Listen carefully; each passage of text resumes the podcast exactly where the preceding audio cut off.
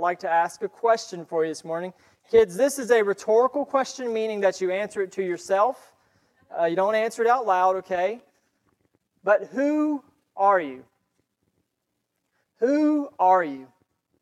Say you meet somebody in the coffee shop and they ask, Well, who are you? How would you respond to them? How would you identify yourself? See, if someone were to ask me who I am, I would probably answer somewhere along the lines of, My name is Evan Sheridan. Uh, I'm the family pastor at Harvest. I'm married to uh, Hannah. We have a son named Samuel, have another one on the way named Benjamin.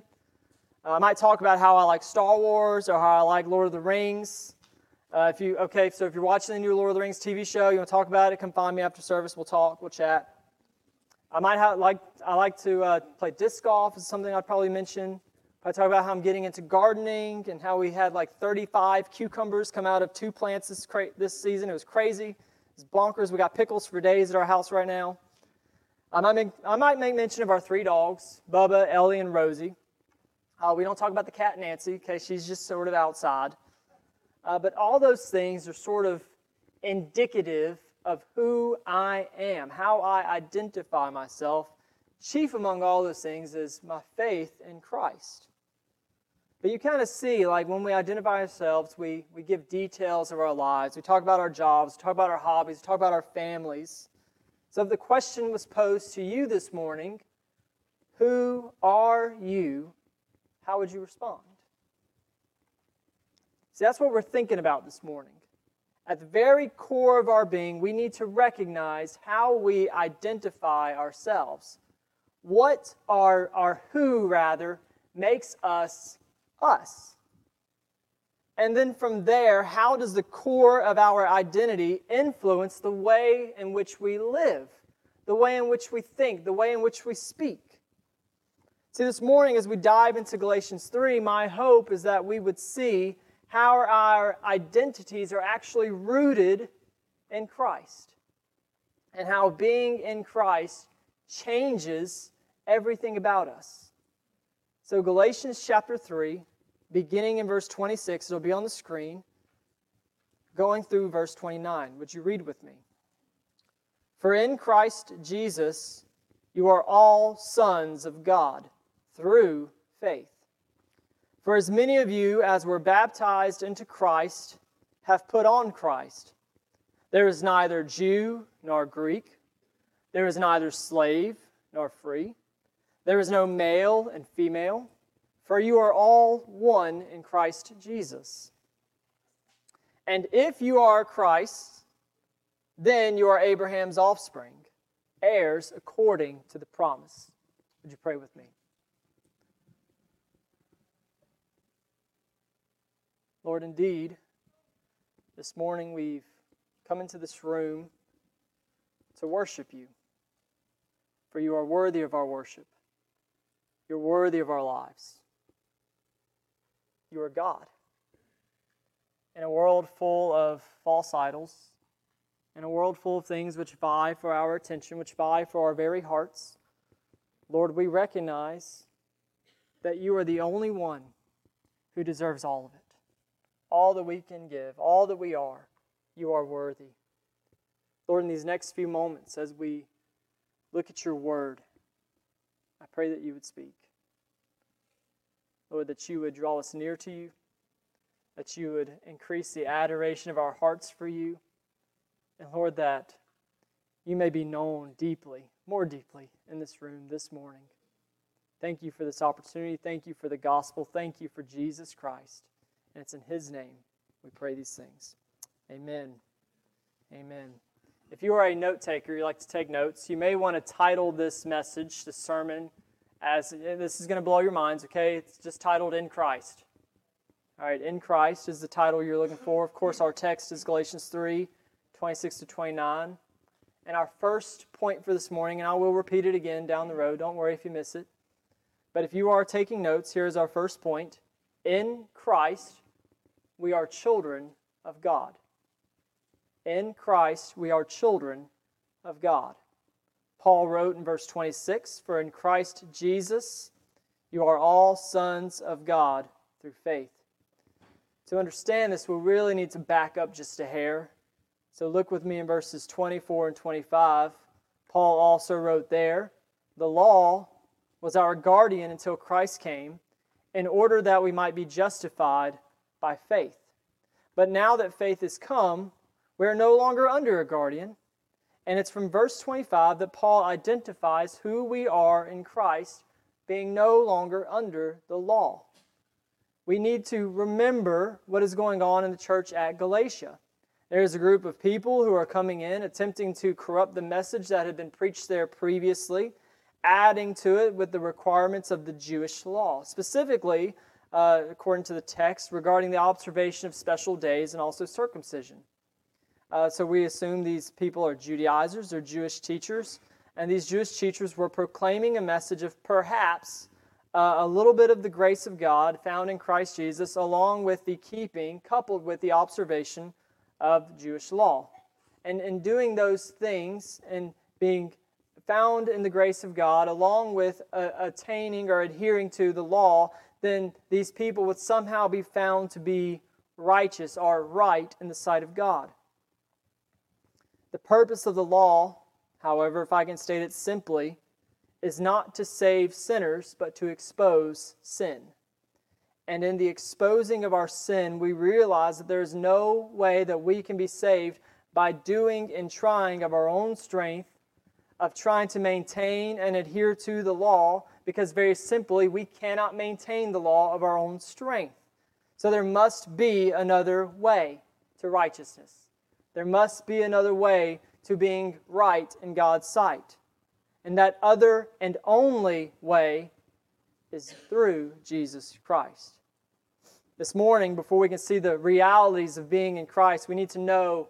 Uh, I would like to show us how to be in Christ, how to become in Christ. And I want to do that this morning with just two passages of Scripture for us.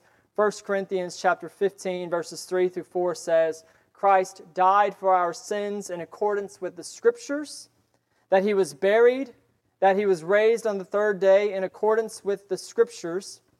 And then Romans 10, verses 9 through 11 say, Because if you confess with your mouth that Jesus is Lord and believe in your heart that God raised him from the dead, you will be saved. For with the heart one believes and is justified, and with the mouth one confesses and is saved. For the scripture says, Everyone who believes in him will not be put to shame. The moment you are justified, made right, through faith, by the work of Jesus Christ upon the cross, who served as the substitute, the atonement for our sins, from that moment forward, you are considered to be in Christ, and thus a recipient of all the blessings that that entails in that moment, you are called a child of God, and adoption takes place, a rescuing, if I may, takes place. I don't want to spoil next week's message, but I will cite a verse from next week's sermon. Galatians chapter 4, verses 4 through 5 says, But when the fullness of time had come, God sent forth his Son, born of woman, born under the law, to redeem those who were under the law, so that we might receive adoption as sons. Colossians 1, verses 13 and 14 says, he has delivered us, He being Jesus, has delivered us from the domain of darkness and transferred us to the kingdom of His beloved Son, in whom we have redemption, the forgiveness of sins. As adopted children of God, we legally no longer belong to Satan in his domain of darkness, but now we wholly, fully belong to God in Christ. Would you just consider a moment what that means? Being in Christ being adopted, being rescued from Satan, and being in Christ. It means that we are no longer condemned by our sin, but redeemed by the Savior. We were once lost, but now have been found, like sheep who have gone astray, found by their shepherd. We're no longer alone in our struggles, for He is with us, promising to never forsake us. The providential hand of God is upon us. We have what we need.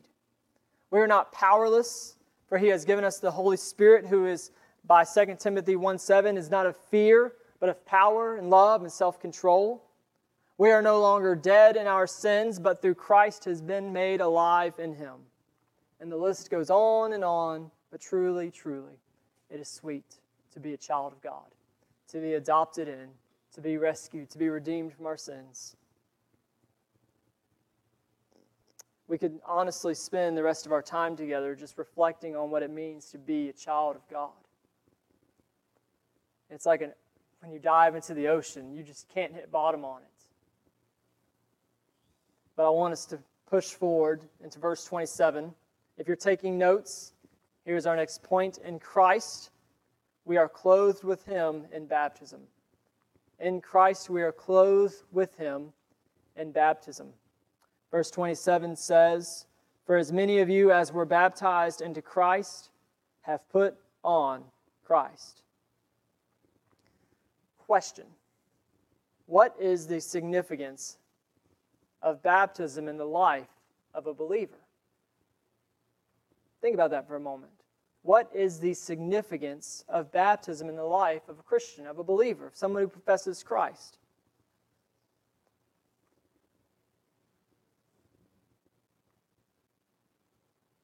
What is the significance of a wedding ring in the life of a marriage? Perhaps another for our kiddos. What is the significance of a uniform when you're on the team going out to the field? You don't wear a wedding ring unless you're married, folks. It symbolizes the belonging and the vows that a man and a woman have to one another. You don't put on the uniform and get out into the field unless you're on the team. It, it identifies what team you play on. Baptism symbolizes the putting on of Jesus Christ in the life of the believer. I think baptism and, and really communion as well can become one of those things in Western culture that we take for granted as believers if we aren't careful to remember the significance of it. When we take communion, we are proclaiming the Lord Jesus Christ until he returns. And when we are baptized, we are proclaiming the Lord Jesus Christ and our new identi- identities with him. Paul wrote, let me expound upon this. Paul wrote in Romans chapter 6, verses 3 through 4 Do you not know that all of us who have been baptized into Christ Jesus were baptized into his death? We were buried, therefore, with him by baptism into death, in order that just as Christ was raised from the dead by the glory of the Father, we too might walk in newness of life. When a believer in Christ is baptized, it is the public proclamation of the, of the denial of their sins and of their old life in the flesh, and the acceptance and the identification of the new life in Christ Jesus. In the ESV, the, that phrase, put on Christ, appears at the end of the sentence. Baptism is where we publicly proclaim and identify ourselves with Jesus Christ. It is powerful imagery to be had as baptism symbolizes the newness of life a person who believes in Jesus has. Could we consider for a moment the implications for these Galatian readers, though? Paul identifies that many of them were baptized into Christ. No longer were they under the yoke of the law, but now they are clothed with Christ. The significance of Paul bringing up baptism here is to help these Galatian believers understand the radical change in their identity that has happened as a result of them believing. It's no longer business as usual. They aren't under the yoke of the law, nor are they bound to keep the law as a means unto salvation. Not that they could anyway. But there is a newness of life present for them that their baptisms were an ever present reminder of. I would also add to say that in many parts of the globe, believers in Christ who have been baptized know that there is a public danger in their baptism. That when they proclaim Christ through their baptism, they are really and literally putting their lives at stake. They are running the risk of their families disinheriting them, denouncing them, shoving them out. They're at risk of their communities ex, ex, uh, um, excommunicating them. There's the word I was looking for. They're in danger of their very lives being taken from them. Y'all, we don't play with things like this because baptism is a big deal. It is us publicly proclaiming that we belong to Christ and that He has changed our lives permanently. It's not a ritual, it's not a tradition that we just stick to because everyone else does it, but rather it is a, it is a symbol of the life change that Jesus Christ brings and the difference that He has made in our lives. Within their identities as children of God, baptized unto Christ, thus clothing themselves with Him, we move on to see the unity that their new identities bring in Christ, moving through the text. You're taking notes, you may want to write this next point down. In Christ, we are one in Him. In Christ, we are one in Him. Verse 28.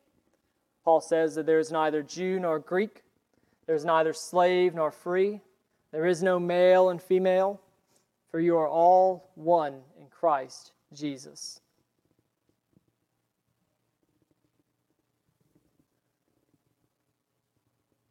It is worth noting, given the, the context of our culture today, that this is not a verse that legitimizes the erasure of gender within our society. I could even go further on to say that a postmodernist, maybe and maybe not even a self-identifying postmodernist, but someone might read these verses and say to themselves, here's what Paul means.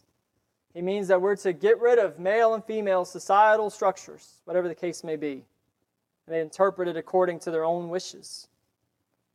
But as a believer in Christ, we must be careful to not read our context into the text, but rather to seek the context of the text. When we read and interpret Scripture, we interpret it by the power of the Holy Spirit, taking into consideration the context of the verses. This is becoming a task that I think that many do not want to do simply because it is the harder task to do. But if we wish to understand what is being taught here, the intention of the scriptures, then this is the path that we must take. Let me encourage you that it is a worthy path to take, by the way.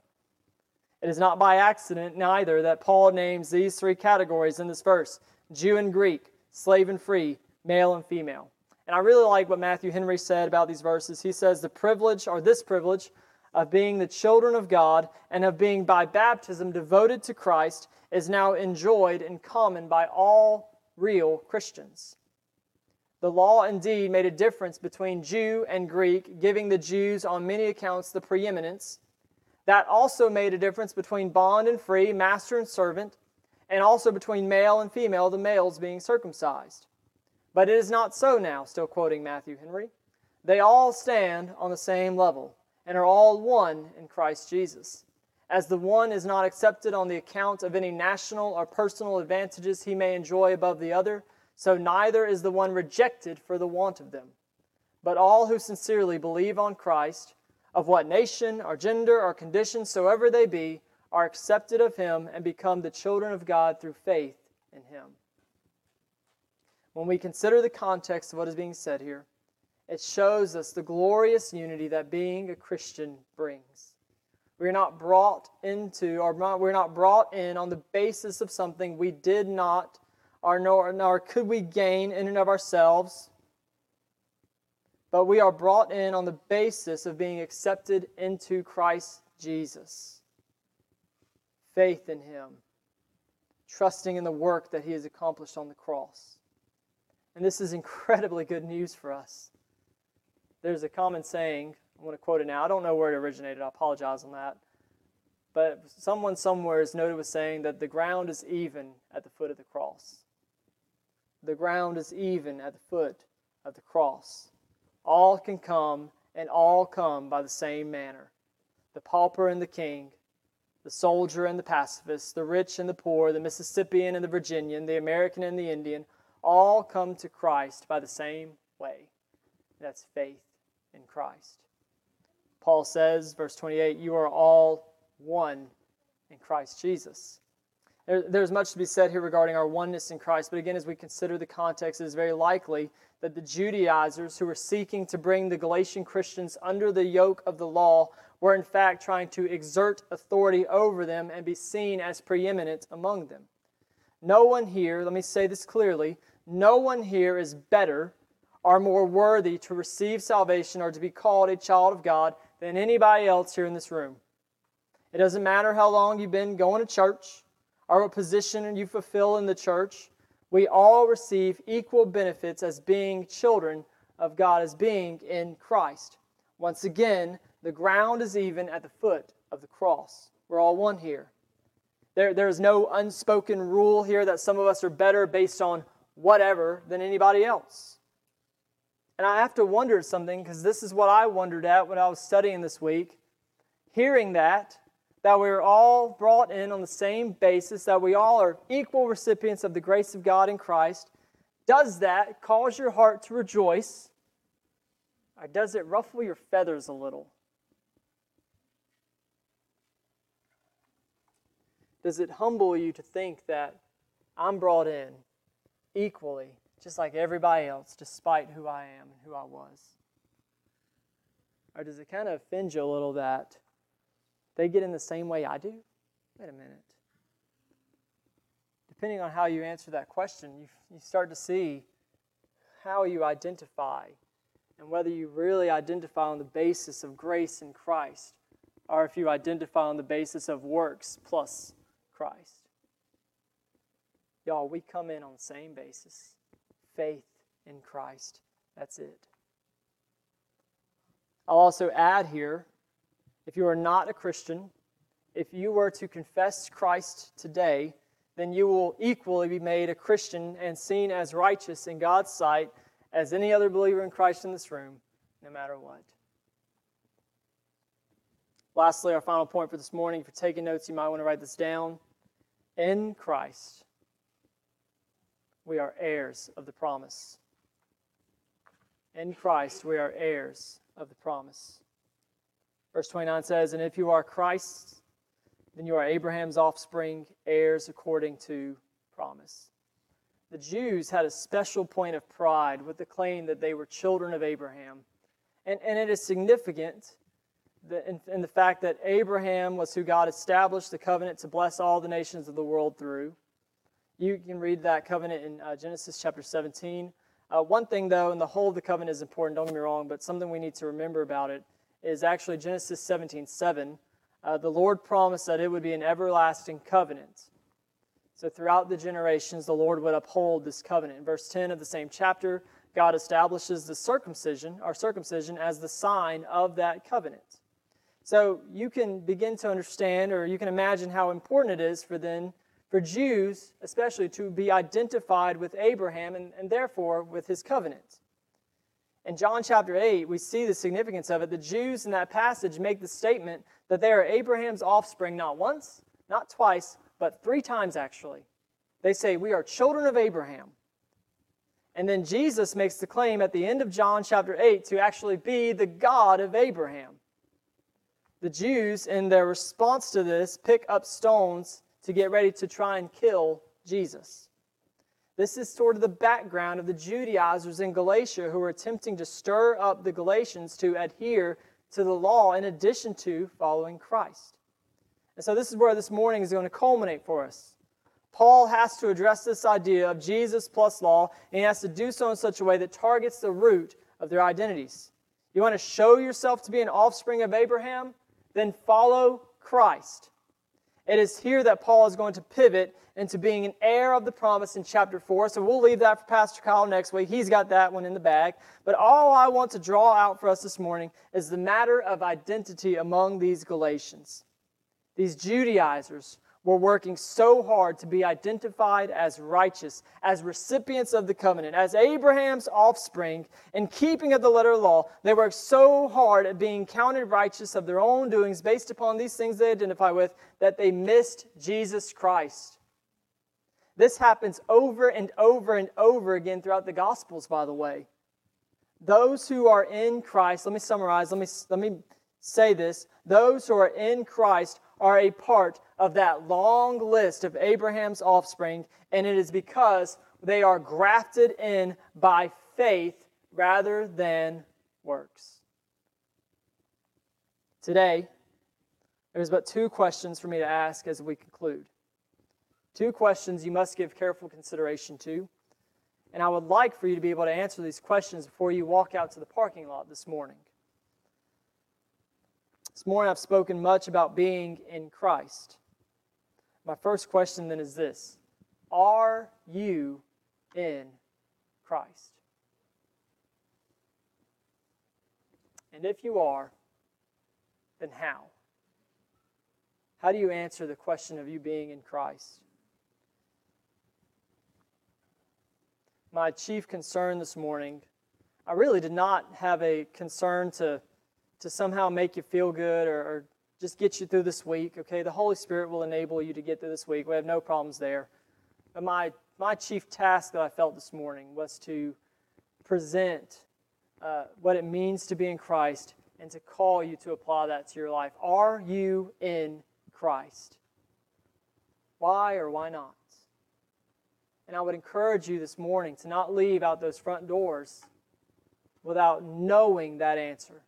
And if you need help in answering those things, if you need help in seeking those things out, if you are in Christ or if you're not, when we dismiss from the service here in a few minutes, I want you to come and get me or get Pastor Kyle, Pastor Aaron, get Austin, get Moses, get one of our elders, Paul or Jay, get somebody and talk to them about it. Ask them questions. If you're, if you're a little on the shy side about things, we got visitors' cards. Take one, fill one out, secretly hand it to us, or just leave it in the chair. We'll find it eventually, I promise. But don't walk out of this building this morning without having the answer to are you in Christ? There is not a more important question for you to answer this morning. Not even the question concerning lunch, not the question concerning what am I doing this afternoon, but the question is are you in Christ? You pray with me.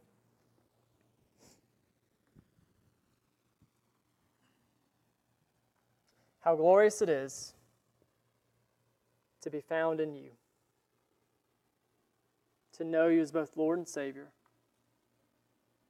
to walk with you, to have the assurance of our salvation, to be given this brilliant unity that we have as believers in Christ, knowing that even though we're all different, even though we're all of different backgrounds, Lord, we all come in on the same way faith in you.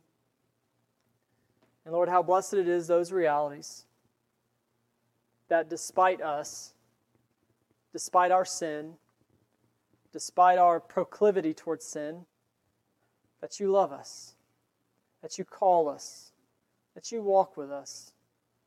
Lord, that you are with us. Thank you. Lord, this morning, I pray that in our hearts we would be convicted of whose we are. Are we yours? Do we belong to Jesus? Are we identified with Him? Is He the root of our identities? Or do we find ourselves identifying in everything other than Jesus? Are we basing our righteousness upon the stuff that we do on a day to day basis? Are we basing our righteousness on a, a foundation that we were perhaps brought up in but never quite applied to us? Are we basing our, our thoughts of who we are upon your truth or upon other things. Lord, I pray that as we each answer these questions, that you would help untangle our hearts in the matter and that our hearts would belong to you. Thank you for the cross, Lord, in which you bled and died to take on my sin, our sin, so that in you we would have forgiveness of sins and eternal life. We pray these things to your honor, to your glory. In the name of Jesus, amen.